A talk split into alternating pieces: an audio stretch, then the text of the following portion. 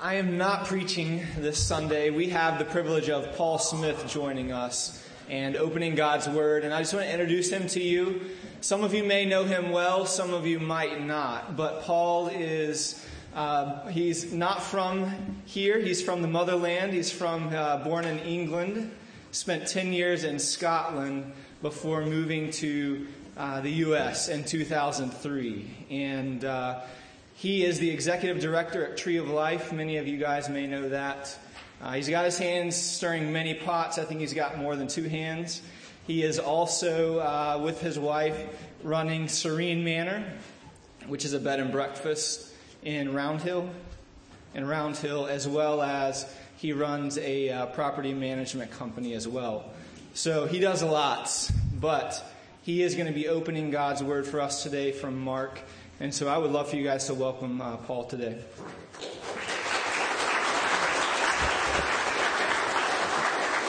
Thank you. I'm going to I'm to pray for Mark, or for Paul, your opening, Mark, for Paul uh, as he comes. Lord, we thank you uh, that we've got Paul here today to open your word for us that we might learn from you. And we ask that you uh, would, would speak through Paul, that he would make much of you uh, today, that we would hear from you, that we would be changed by you in your word. And it's in Christ's name we pray. Amen. Amen. Thank you. Well, I almost feel I should begin with an apology because you have your pastoral staff before you each week with their oh so masculine beards.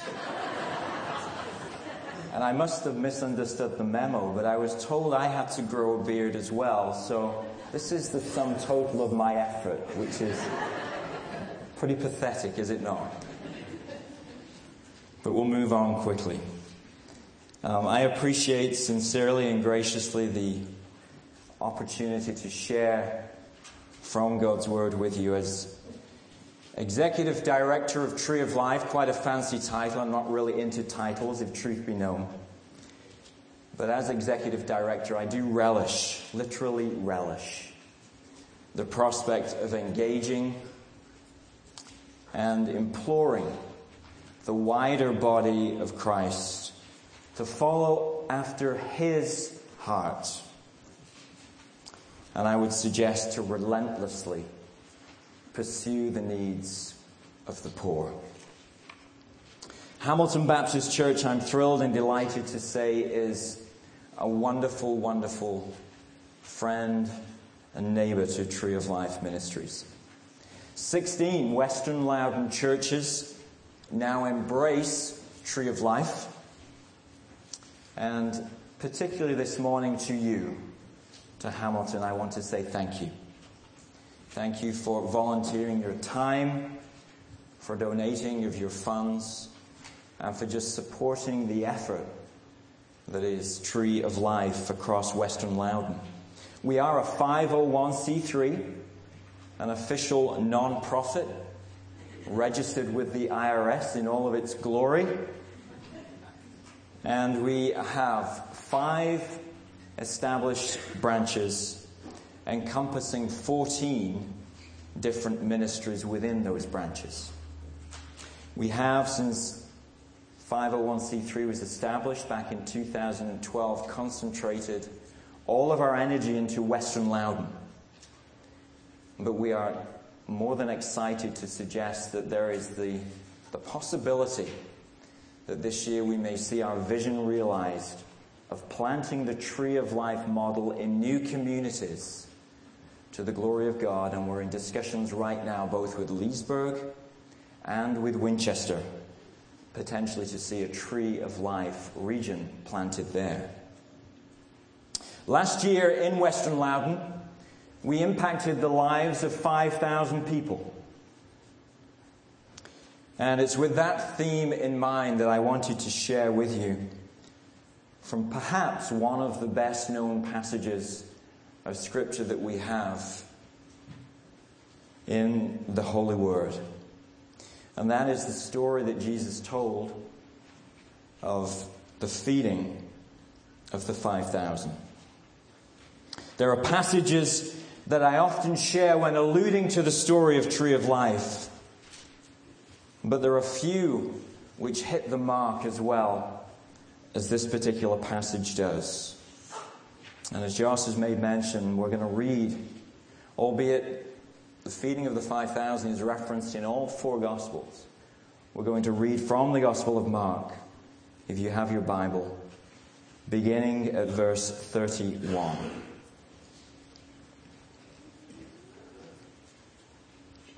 Then, because so many people were coming and going that they did not even have a chance to eat, he said to them, Come with me by yourselves to a quiet place and get some rest. So they went away by themselves in a boat to a solitary place. But many who saw them leaving recognized them and ran on foot from all the towns and got there ahead of them. When Jesus landed and saw a large crowd, he had compassion on them because they were like sheep without a shepherd. So he began teaching them many things. By this time it was late in the day, so his disciples came to him. This is a remote place, they said, and it's already very late. Send the people away so they can go to the surrounding countryside and villages and buy themselves something to eat. But he answered, You give them something to eat. They said to him, That would take eight months of a man's wages. Are we to go and spend that much on bread and give it to them to eat? How many loaves do you have? He asked. Go and see. When they found out, they said, Five and two fish. Then Jesus directed them to have all the people sit down in groups on the green grass. So they sat down in groups of hundreds and fifties Taking the five loaves and the two fish and looking up to heaven, he gave thanks and broke the loaves. Then he gave them to his disciples to set before the people. He also divided the two fish among them all. They all ate and were satisfied. And the disciples picked up twelve basketfuls of broken pieces of bread and fish. The number of the men who had eaten was 5,000. Shall we pray? Dear God, the creator and the maker of heaven and earth, I pray that the words of my mouth and the meditation collectively of each of our hearts would be pleasing in your sight this morning is because of your Son Jesus. And in his holy and precious name do we pray. Amen. As we take just a few moments, and I promise I will just take a few moments, I won't be here for three hours. Although Josh did say you could speak as long as you like. I will just take a few moments. It's my prayer that each one of us will reflect this morning on a question a question asked by Jesus at the very center of this Gospel of Mark that is before us. It's interesting that the passage we read, as we read from Psalms, we were invited to reflect upon Psalm 23 in a very personable way. And I want to do that this morning with the question that I have before you that Jesus asked.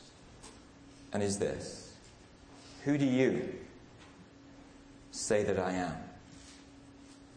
There are people to the front of you, perhaps sat behind you, to the left and to the right. Ignore everybody around you this morning. Allow the God of heaven to speak purely and simply to you as you reflect on the question that he asked Who do you say that I am? I believe without any doubt that it's a question that Mark had pondered before ever he scribed the first of the four Gospels that we now have. It was Mark's Gospel, which was the very first Gospel that was written. And he begins his Gospel with these words. Take note of these words. If ever there are words that are profound and life changing, It is the introductory line that Mark uses as he shares the gospel. The beginning of the gospel account about Jesus Christ, the Son of God. The beginning of the gospel account about Jesus Christ, the Son of God. Were it not for that phrase that is at the end of that sentence, this might just be some storybook that we have before us. But it's no storybook. Because of the profound nature of those words that Mark uses, this is none other than the gospel account of Jesus Christ, the Son of God. Who do you say that I am? The crowd of 5,000, just like you and I, were confronted with that same question on that day. The crowd, as I read it, fall into four categories. The first we read in verse 31 were merely spectators. Then we read because so many were coming and going. Arguably, the most privileged place in history, in the physical company of Jesus Christ, and yet these spectators were merely coming and going. Yet we kid our not, we kid ourselves, do we not? If we believe that spectators are relegated to some Judean hillside 2,000 years ago. In 2016, with the gospel literally at our fingertips on our iPhones and whatever else we have that begins with an I, we still have spectators. We have overt spectators. I read with some aghast a website. The website is known as celebatheists.com. There are 600 pages to the website championing the cause of any atheist and agnostic out there who wishes the world to know that they are such. The site itself is perhaps championed by perhaps the most brilliant mind, and yet I would venture to suggest the most misguided of minds in the shape of Stephen Hawking. A fellow Brit who celebrated his 74th birthday last month. And his quote I read is as follows Because there is a law such as gravity, the universe can and will create itself from nothing. Spontaneous creation is the reason there is something rather than nothing why the universe exists, why we exist. It is not necessary to invoke God to light the blue touch paper and set the universe alight. Stephen, you may have a mind which excels my human understanding. But I would suggest you are far, far, far from the truth that is found in the gospel of Jesus Christ, Son of God. But if we begin as church people, as sometimes may I suggest we do, to sit on our high horses and think, well, that is Stephen and his crowd of agnostics and atheists. Let me remind you that perhaps covertly, not overtly, Perhaps covertly we sit as spectators, denying that Jesus is the Son of God. How do we do that? Well, we fill our lives with every conceivable ambition, aspiration, or asset apart from Jesus Christ. Perhaps we come and we gather in places of worship such as this every Sunday and we soak in the message of Jesus Christ, the Son of God. And then we leave this place and nobody has the first clue that we're any different to a professing atheist who may sign up to a miserable website such as celebatheist.com. Who do you say that I am? The second group that I see in this passage I would label as seekers. From the crowd of 5,000 in verse 33, we read when Jesus landed and saw a large crowd, he had compassion on them because they were like sheep without a shepherd. This group were very clearly seeking after Jesus. Jesus himself describes them as a sheep without a shepherd.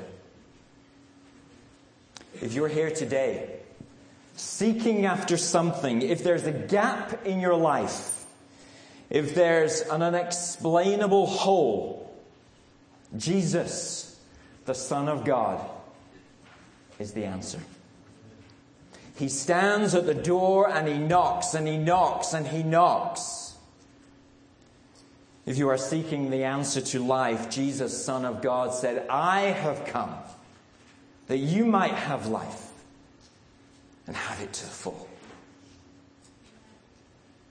If you're seeking today, I would implore you, I would plead with you to take the next step. Not unlike the third group in the crowd of 5,000 that I would describe as satisfied. We read in verse 42 that they all ate and were satisfied. They all ate and were satisfied. They had sought Jesus. They had found Jesus and they had been fed by Jesus. Having a personal, life changing relationship with Jesus Christ, the Son of God, is without any shadow of any doubt the most satisfying place that you and I can be. Eternity with Him is secure. A heavenly home awaits. Life to the full begins. Can you claim without reservation that you are satisfied? That you have reached a place in your life where you've claimed Jesus Christ as your Savior? My love affair with the United States of America began when I was just a wee lad. That's the uh, phrase I borrowed from my 10 years in Scotland, by the way. I'm sure the Scots will allow me to use that periodically. I was eight years old. I shared with some my story last night and this evening. I'm not going to share my story in full. But my father had a serious accident at work when I was just very young. We lived in a very impoverished area of Manchester, better known for its football team, but I was living in amongst an area which later became the drug capital of the city of Manchester. God saw fit to work through the life of my parents circumstantially. My father fell had a serious accident at work, fell into concrete, and fractured his skull severely. But he survived. He recuperated. And at the end of that time of recuperation, his employer offered him just a little amount of compensation, which was sufficient to allow he and my mother and myself to move from the inner city of Manchester with all of its challenges to a suburb of Manchester known as Radcliffe having moved into 14 Carsley Close not too long after we had moved there, in the house opposite, literally, moves a strange American couple who described themselves as missionaries. Didn't know what a missionary was, didn't really know what an American was. But this couple opened their home to children, to anybody that would want to come and listen to the gospel account of Jesus Christ, and I went partly because they gave free food away, but partly because I was intrigued to learn more about what they were saying. And on the 14th of October 1973, at the age of eight, I know you think I only look 30, but I'm much older.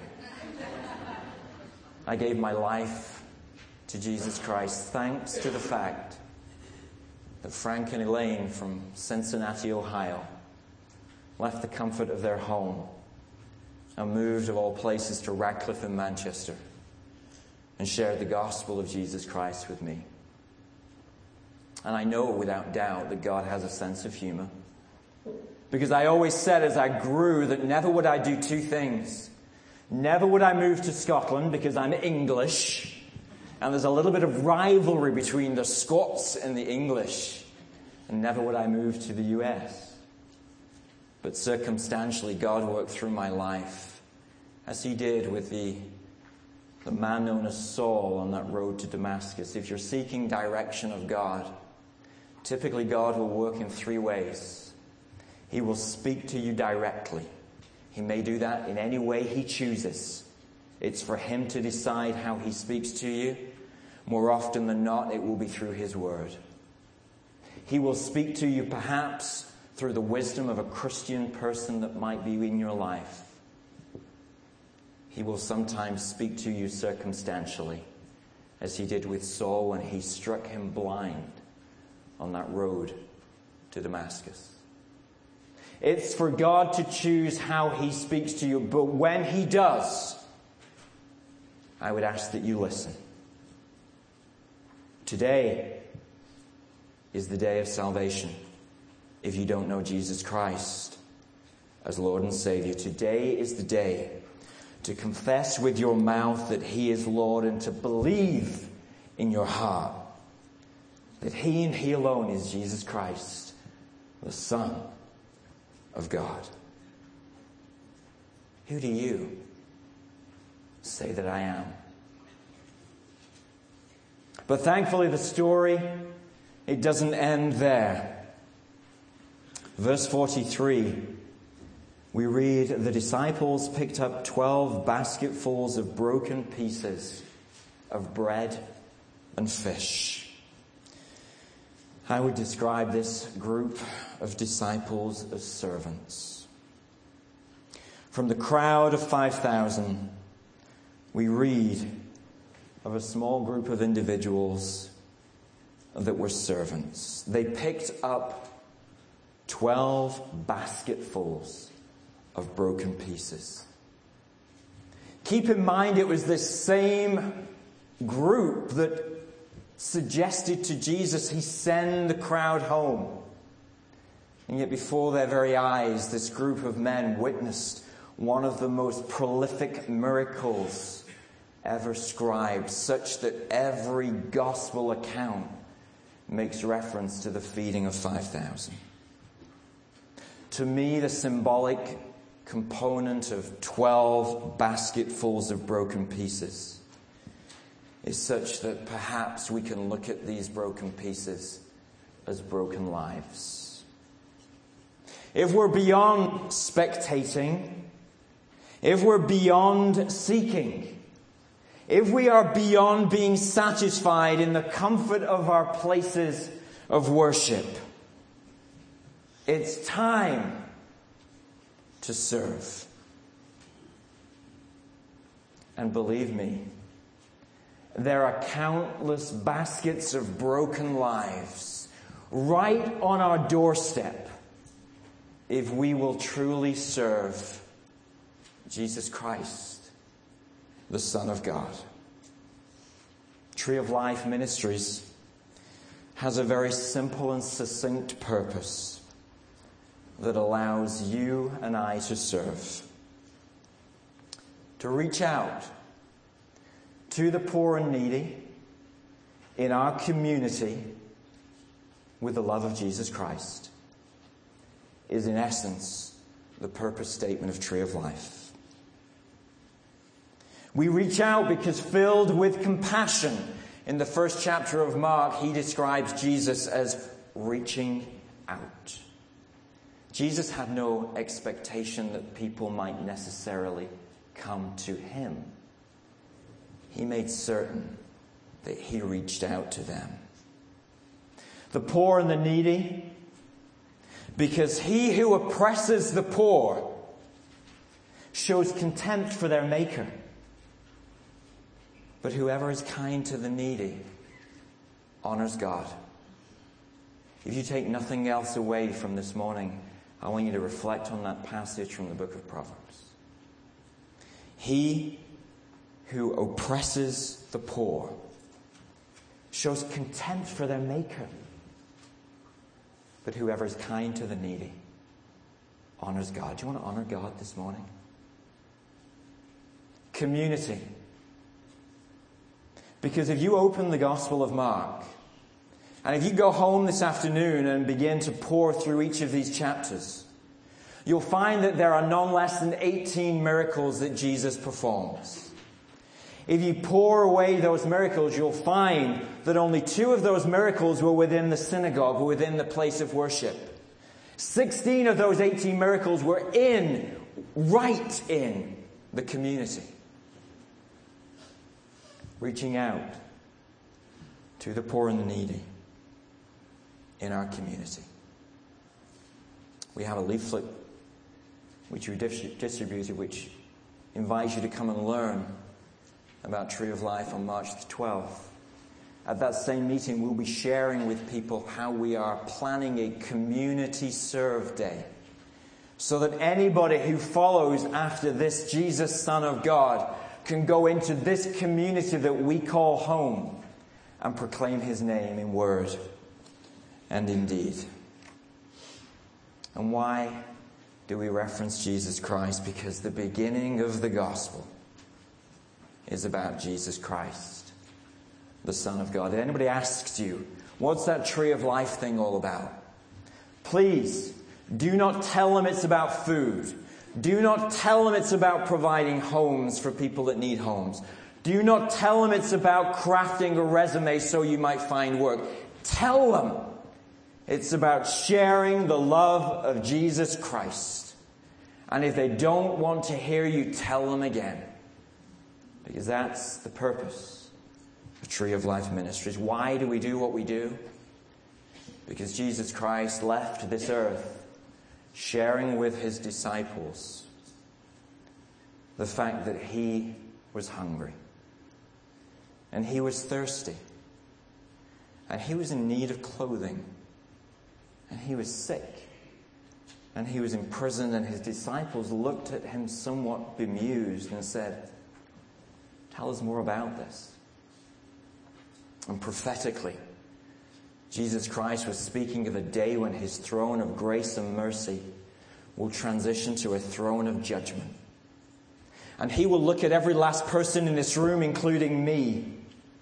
And I paraphrase, but the question he will ask of you and ask of me is what did you do for the least of these? What did you do?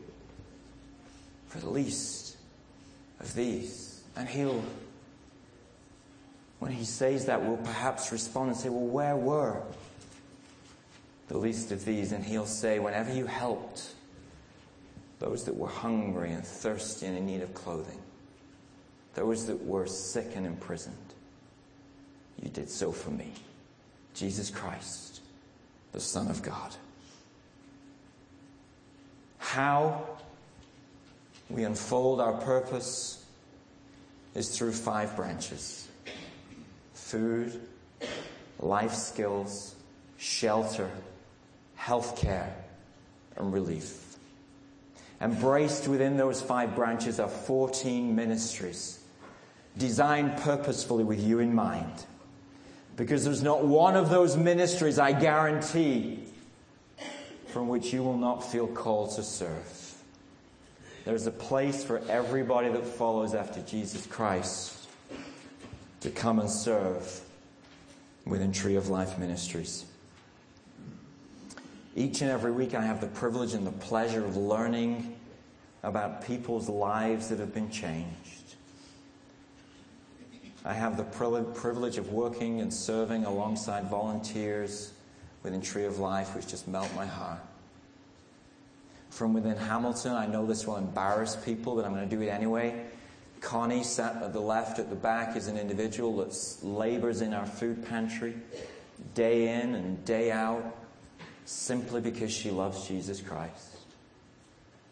And because people like Connie labor daily, I receive when people come back and deliver that food. We don't ask people to come. We don't belittle them by saying, Come and hold your hand out. We go and we deliver food where they are. And when we do, we ask them, Is there a need of prayer? And the response I got this week, can you believe this? From a little third or fourth grader who was with her mom, who was a single mother with three children, was, What's prayer? That's the generation in which we live. Kid yourselves not. If you think this is the generation that follows after Jesus Christ, Son of God, think again. We also have another lady. She might not be very tall, but she's actually very powerful. Barbara Chauncey. If ever you meet Barbara, you'll know what I mean. We have these volunteer meetings, and there was one of these meetings we held not terribly long ago, and I finished doing my thing, and she said, Well, that was really good, Paul, but where is the ministry for senior citizens? And I gave her some glib answer saying, Well, we, we have a ministry, every ministry we have is for seniors. She said, That's not good enough. She was very humble and gracious about it, but she said, I, I believe we need to focus on our senior citizens. Seniors that may be homebound and in need of a friend, just somebody to come alongside them. And through her and one other lady's intervention, we prayed and we discerned that it was right to introduce a new ministry, our 14th ministry. And we now have a ministry which we label Crowns of Glory. And it specifically is intended to reach out to seniors. And if you're in any doubt that senior citizens in the United States of America in Loudoun County need help today, let me tell you a story.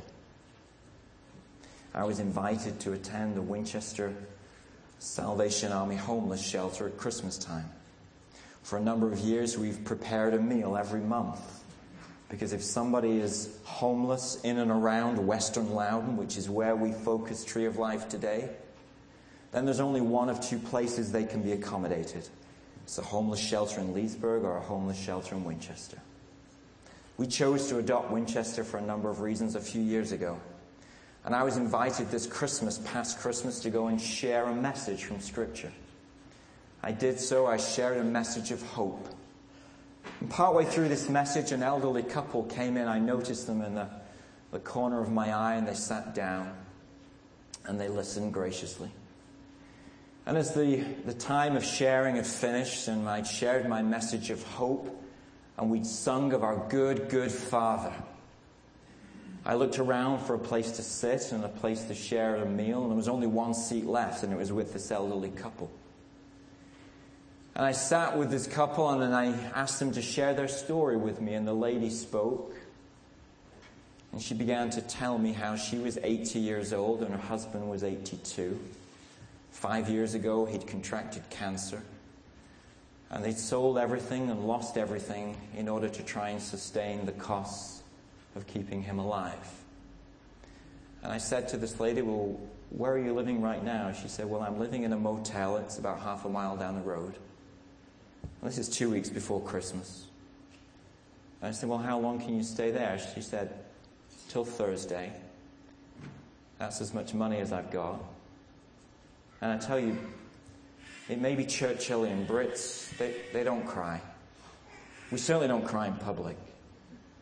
But I sat there in my seat, put my knife and fork down, and I just wanted to weep because I was listening to the story of one of the least of these.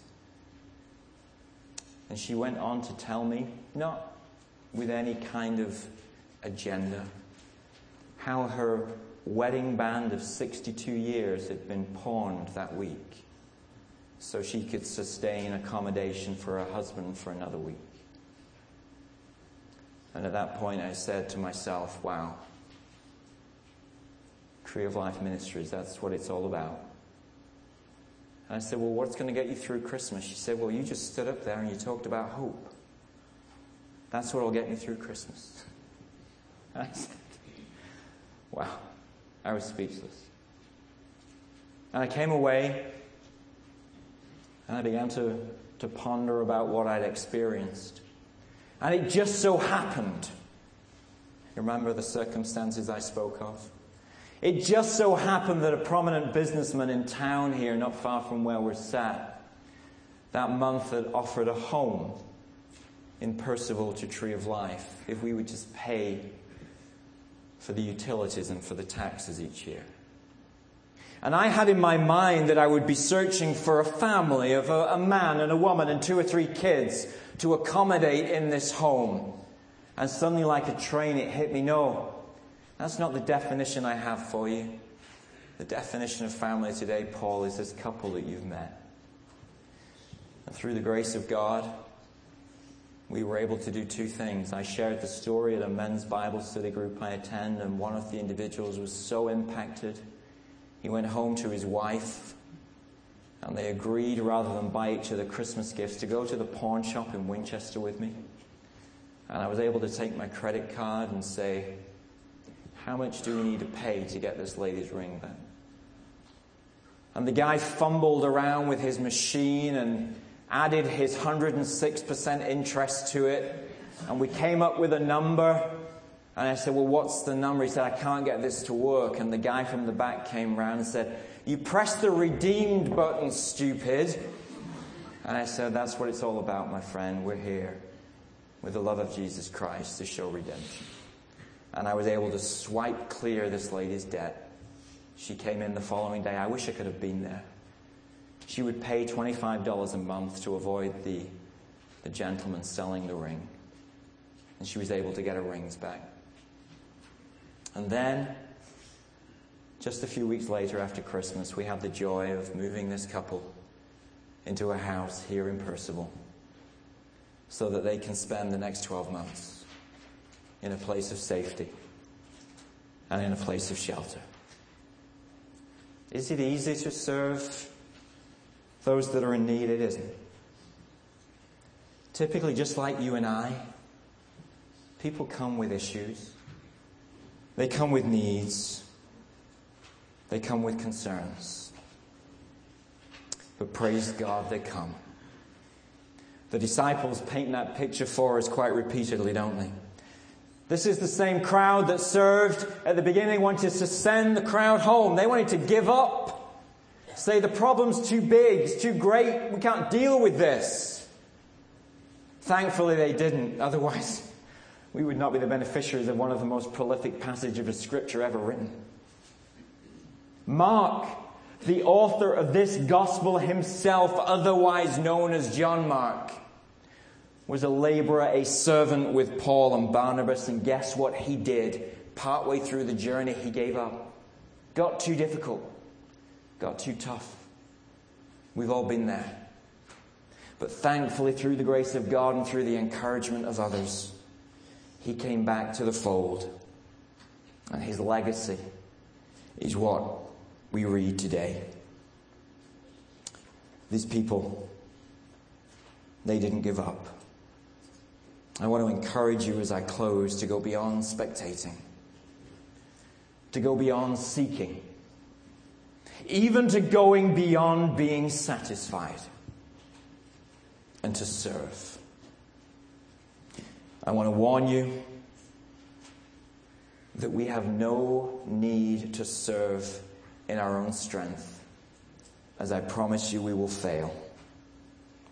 But although it may get tough, these are the words from an age old prophet from the Old Testament. If you spend yourselves in behalf of the hungry and satisfy the needs of the oppressed, then your light will rise in the darkness. Your night will become like the noonday. And why? because the Lord will guide you always. If you choose to join this journey of Tree of Life, then I leave you with the words from the very scripture we've just read this morning from this account of the miracle of feeding 5,000. The words of Jesus Christ Himself. He said this Come with me by yourself to a quiet place. And then He said, Go. Come to me and then go. Shall we pray? Lord God, as we marvel at the truth of your word, I pray that every last person in this room has reflected upon the question that you asked of Peter all those years ago Who do you say that I am? There will come a day when we will fall before your throne and we will be asked to give an account to that question. At that point in time, it won't do any of us any good to say that we were spectators. It won't do any of us any good to say that, well, I thought about seeking you. We will merely need to fall before your throne and plead for your mercy because of the grace and because of the love of God, the good, good Father. It's because you gave your life for each one of us, Jesus Christ that we have an eternal life with you. It's not because of anything that we can do. The gospel message of Jesus Christ is all about Jesus Christ. But having found that relationship with you, which is beyond compare, nothing else can describe that relationship with you. Having found you, I pray that every last person that is gathered in this place will literally yearn to serve you this morning. The door of Tree of Life Ministries is daily opened to reach out to those that are in need. But I pray you'll touch the hearts of every person here today so that they will serve the one true Almighty God in whatever way you direct them to serve you. It's because of Jesus and in the name of Jesus, the one who asked, Who do you say that I am?